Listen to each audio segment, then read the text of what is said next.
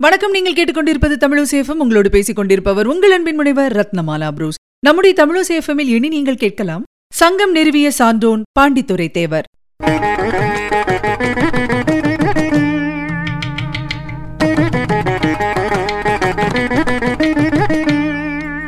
செந்தமிழ் வளர்த்த செல்வப்பாண்டியன் சங்கம் நிறுவிய சான்றோன் கல்வியையும் செல்வத்தையும்.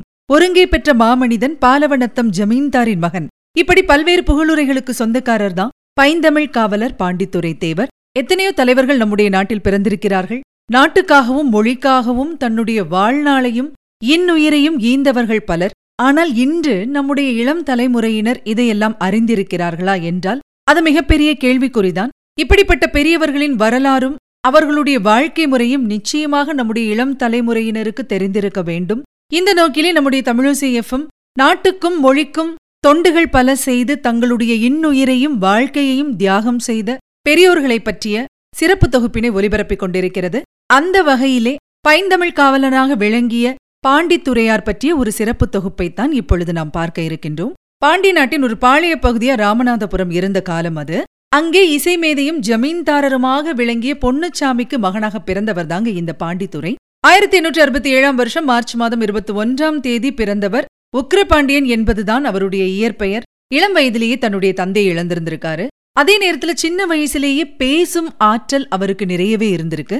ஆசான் அழகர் ராசுவிடம் நற்றமிழையும் வழக்குரைஞர் வெங்கடேஸ்வர சாஸ்திரியிடம் ஆங்கிலத்தையும் கற்றிருந்திருக்காரு பாண்டித்துரை பாண்டித்துரை ஆங்கில உயர்நிலைப் பள்ளி ஒன்றில் சேர்ந்து கல்வி பயின்ற போது ஆசான்கள் வியக்கும் அளவுக்கு அவருடைய கல்வி ஞானம் இருந்தது அப்படின்னு சொல்லப்படுது. ஆயிரத்தி எண்ணூற்றி எண்பத்தி நான்காம் வருஷம் ஏப்ரல் நான்காம் தேதி பாத்தீங்கன்னா ஜமீன் நிர்வாகத்தை ஏற்றிருந்திருக்காரு பாண்டித்துரை தொடர்ந்து சதாவதான முத்துச்சாமி ராமசாமி பழனிக்குமார தம்பிரான் இவங்க கிட்டலாம் இதிகாசம் புராணம் சைவ சித்தாந்தம் இதெல்லாம் படிச்சிருக்காரு. இப்படி பலரிடமும் கல்வி பயின்றதாலோ என்னவோ அவருடைய பேச்சாற்றல் எல்லாரையும் கவர்ந்திழுக்கிற விதமா இருந்திருக்கு. அது மட்டும் கிடையாதுங்க அவருடைய அவைக்களம் எப்பவுமே புலவர்கள் நிறைந்து காணப்பட்டது. சைவத்தில் மிகுந்த பற்றுக்கொண்ட பாண்டித்துறையார் பாண்டித்துரையார் மிகுந்த பொருட்செலவில் ஒரு மாளிகையை உருவாக்கி இருந்திருக்காரு. அதுக்கு சோமசுந்தர விலாசம் அப்படின்னு பேர் வச்சதோடு மட்டும் இல்லாம அந்த மாளிகைக்குள் இருந்த சிறு மண்டபத்தில் தினந்தோறும் சிவ பூஜை செஞ்சுட்டு வருவாராம். பூஜை நடக்கும் ஒவ்வொரு நாளும் பாத்தீங்கன்னா இசை புலவர்களை கொண்டு தேவாரம் திருவாசகம் தமிழ் கீர்த்தனைகளை எல்லாமே பாட வச்சு அதை கேட்டு ரசிக்கிறது அவருடைய வழக்கமா இருந்திருக்கு. இது முடிஞ்சதுக்கு அப்புறமா தான் அரசு அலுவல்களையே அவர் கவனிப்பாராம். அதுக்கப்புறம் புலவர்களுடன் கலந்துரையாடுறது அவருடைய வழக்கமா இருந்திருக்கு. நாராயணார் வீராசாமியார் சிவகாமி ஆண்டார் சுந்தரேசர் இவங்கெல்லாம் இவருடைய அவையை அலங்கரித்த புலவர்கள். பூச்சி சீனிவாசனார் இவருடைய அவையில் இடம்பெற்றிருந்த பெரும் இசை புலவர் அப்படின்னு சொல்லப்படுது. இப்படி கூடியிருக்கும் புலவர்கள் மத்தியில் ஒவ்வொரு நாளும் பாத்தீங்கன்னா திருக்குறள் பரிமேலழகர் உரை ஒவ்வொரு அதிகாரமாக விவாதிக்கப்பட்டிருந்திருக்கு. சில சமயம் பாண்டித்துறையே இதுக்கெல்லாம் விளக்க உரை கொடுப்பாராம். இவருடைய அவைக்களத்துக்கு வந்து பரிசுகள் பெற்று சென்றவர்கள் ஏராளம் ஏராளம் அது மட்டும் கிடையாதுங்க. இவரால் வெளிவந்த தமிழ் நூல்களும் ஏராளம் ஏராளம். தமிழ் தாத்தா ஊவை சாமிநாதையர் பண்டைய தமிழ் இலக்கியங்கள் எல்லாத்தையும் தேடி அச்சிட்டு பதிப்பிச்சப்போ பாண்டித்துறை தேவரால் பல முறை சிறப்பிக்கப்பட்டிருந்திருக்காரு. மணிமேகலை புறப்பொருள் வெண்பா மாலை. இவற்றை முதன் முதலில் ஊவை சாமிநாதையர் வெளியிடுறதுக்கு காரணமா இருந்தவர் பாண்டித்துறை தேவர். இது குறித்து தமிழ் தாத்தா மணிமேகலை நூலின் முதல் பதிப்பில் குறிப்பிட்டிருக்காரு. பாண்டித்துறை தனது ஆசான் ராமசாமி மூலம் தேவார தலைமுறை பதிப்பையும் சிவஞான சுவாமிகள் பிரபந்த திரட்டையும் வெளியிட்டிருந்திருக்காரு. இது மட்டும் இல்லைங்க இன்னும் நிறைய நூல்களையும் அவர் வெளியிட்டிருக்காரு.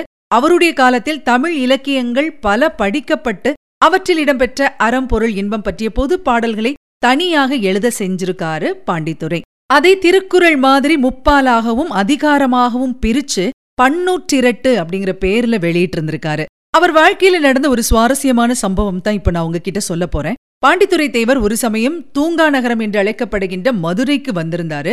அப்போ அங்கே இருந்த அறிஞர்கள் எல்லாருக்கும் அவருடைய சொற்பொழிவை கேட்கணும் அப்படிங்கிற ஒரு ஆசை வந்திருக்கு. இந்த ஆசையை அவர்கிட்ட சொல்லியிருக்காங்க.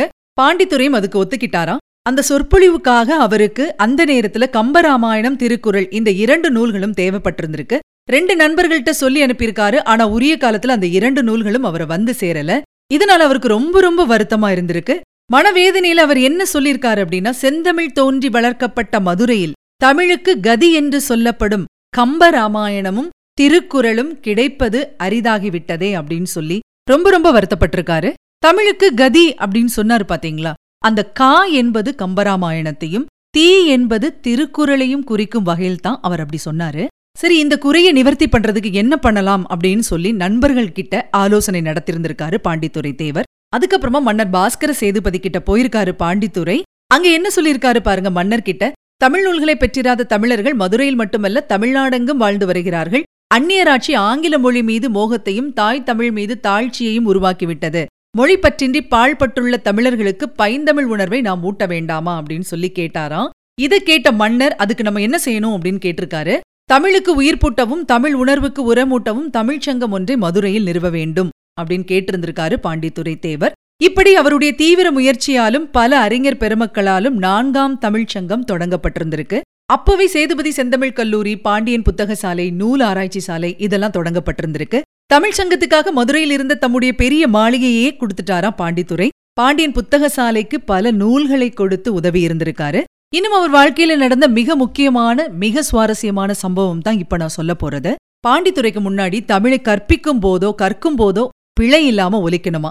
பிழையோட யாராவது பேசினா அவருக்கு ரொம்ப ரொம்ப கோபம் வருமாங்க. அதே மாதிரி பிழை நிறைந்த நூல்களையும் அவர் ஏத்துக்கவே மாட்டாரு. அவருடைய காலத்துல ஸ்காட் அப்படிங்கிற ஒரு ஆங்கிலேய வழக்கறிஞர் இருந்திருக்காரு. அந்த ஆங்கிலேயருக்கு தமிழ் மொழி கொஞ்சம் அறக்குறையா தான் தெரியும். இந்த ஸ்காட் என்ன பண்ணிருக்காரு அப்படின்னா திருக்குறள்ல எதுகை மோனை இல்லாத இடங்களை எல்லாம் தவறானது அப்படின்னு சொல்லி கருதி அதை திருத்தி அச்சிட்டு இருந்திருக்காரு திருக்குறளை திருத்தி அச்சிட்ட நூலை யார்கிட்ட வந்து கொடுத்திருக்காரு அப்படின்னா பாண்டித்துரை கிட்ட வந்து கொடுத்திருக்காரு. அதுல அவர் என்னென்ன திருத்தங்கள் செஞ்சாரோ அதெல்லாம் சொல்லியிருந்திருக்காரு. இப்ப நூலை திறந்து பார்த்திருக்கிறாரு பாண்டித்துரை பார்த்த உடனே அவருக்கு பயங்கர கோபம் வந்திருக்கு. அதுல என்ன திருத்தம் பண்ணியிருந்தார் அந்த ஸ்காட் அப்படின்னா அகர முதல எழுத்தெல்லாம் ஆதி பகவன் முதற்றே உலகு அப்படின்னு திருவள்ளுவர் எழுதிய குரலை அகர முதல எழுத்தெல்லாம் ஆதி உகர முதற்றே உலகு அப்படின்னு மாத்தி எழுதியிருந்திருக்காரு. இதே மாதிரி நிறைய குரல்களை திருத்தம் செஞ்சு வச்சிருந்தாரு ஸ்காட். இதனால ரொம்ப ரொம்ப கோபம் வந்திருக்கு பாண்டித்துரைக்கு ஆனா அந்த கோபத்தை ஸ்காட் கிட்ட காமிக்காம என்ன செஞ்சிருக்காரு பாருங்க பாண்டித்துரை அந்த ஆங்கிலேயர்கிட்ட இருந்த மொத்த பிரதிகளையும் விலை கொடுத்து வாங்கியிருக்காரு. அதுக்கப்புறமா ஒரு குழிய வெட்டி அதுக்குள்ள இந்த நூல்களை எல்லாம் போட்டு தீயிட்டு கொளுத்திட்டாராம். இந்த நூல்கள் அறிஞர்களிடம் சென்று மனத்துன்பம் அளிக்காமல் இருப்பதற்கும் அறியாதவர்கள் திருக்குறளை பிழையுடன் படிக்காமல் இருப்பதற்கும் தக்க வழி அப்படின்னு சொல்லியிருந்திருக்கிறாரு அங்க இருந்தவங்க கிட்ட. இது மூலமா பாண்டித்துரையார் தமிழ் மீது எந்த அளவுக்கு பற்று வச்சிருந்தார் அப்படிங்கறத நம்ம அறிய முடியுது. பாண்டித்துரைக்கு மொழிப்பற்றோடு நாட்டுப்பற்றும் இருந்தது. இந்திய விடுதலைக்காக பாடுபட்ட கப்பலூட்டிய தமிழர் வாவு சிதம்பரம் பிள்ளையின் சுதேசி கப்பல் கம்பெனி சிறப்பாக நடைபெறதுக்கு ரொம்ப ரொம்ப உதவி பண்ணியிருந்தவர் பாண்டித்துரை. தன்னுடைய நண்பர்களையும் அதில் ஈடுபடும்படி செஞ்சிருக்காரு. இப்படி மொழிக்கும் நாட்டுக்கும் பல்வேறு தியாகங்களை செய்த பாண்டித்துரை ஒரு நாள் தன்னோட மாளிகையில் புலவர்களுடன் உரையாடிட்டு இருந்தப்போ எதிர்பாராத வகையில் மயக்கமடைஞ்சு கீழே விழுந்திருக்காரு. இதனால அவருக்கு நினைவு தவறி போச்சு. அதுக்கப்புறமா படுத்த படுக்கை ஆயிட்டாரு. இப்படி இருந்த அவர் ஆயிரத்தி தொள்ளாயிரத்தி பதினோராம் வருஷம் டிசம்பர் இரண்டாம் தேதி தன்னுடைய இறுதி மூச்சை நிறுத்தியிருந்திருக்காரு. இப்படி தன்னுடைய வாழ்க்கையை முழுதாக மொழிக்கும் நாட்டுக்கும் அர்ப்பணித்த பாண்டித்துரை தேவர் நிச்சயமாக எல்லோராலும் அறியப்பட வேண்டியவர் என்றென்றும் எல்லோருடைய மனத்திலும் இடம்பெற வேண்டியவர். வரலாற்றில் நிலைத்திருக்கும் பாண்டித்துரை தேவர் நம்முடைய இளம் சமுதாயத்தினர் மனத்திலும் இடம்பெற வேண்டும். மீண்டும் மற்றொரு நிகழ்ச்சியில் சந்திக்கலாம். அதுவரையில் உங்களிடத்திலிருந்து விடைபெற்றுக் கொள்பவர் உங்கள் அன்பின் முனைவர் ரத்னமாலா புரூஸ். தொடர்ந்து இணைந்திருங்கள். இது உங்கள் தமிழோசேஃபம் இது எட்டு திக்கும் எதிரொலிக்கட்டும். Thank you.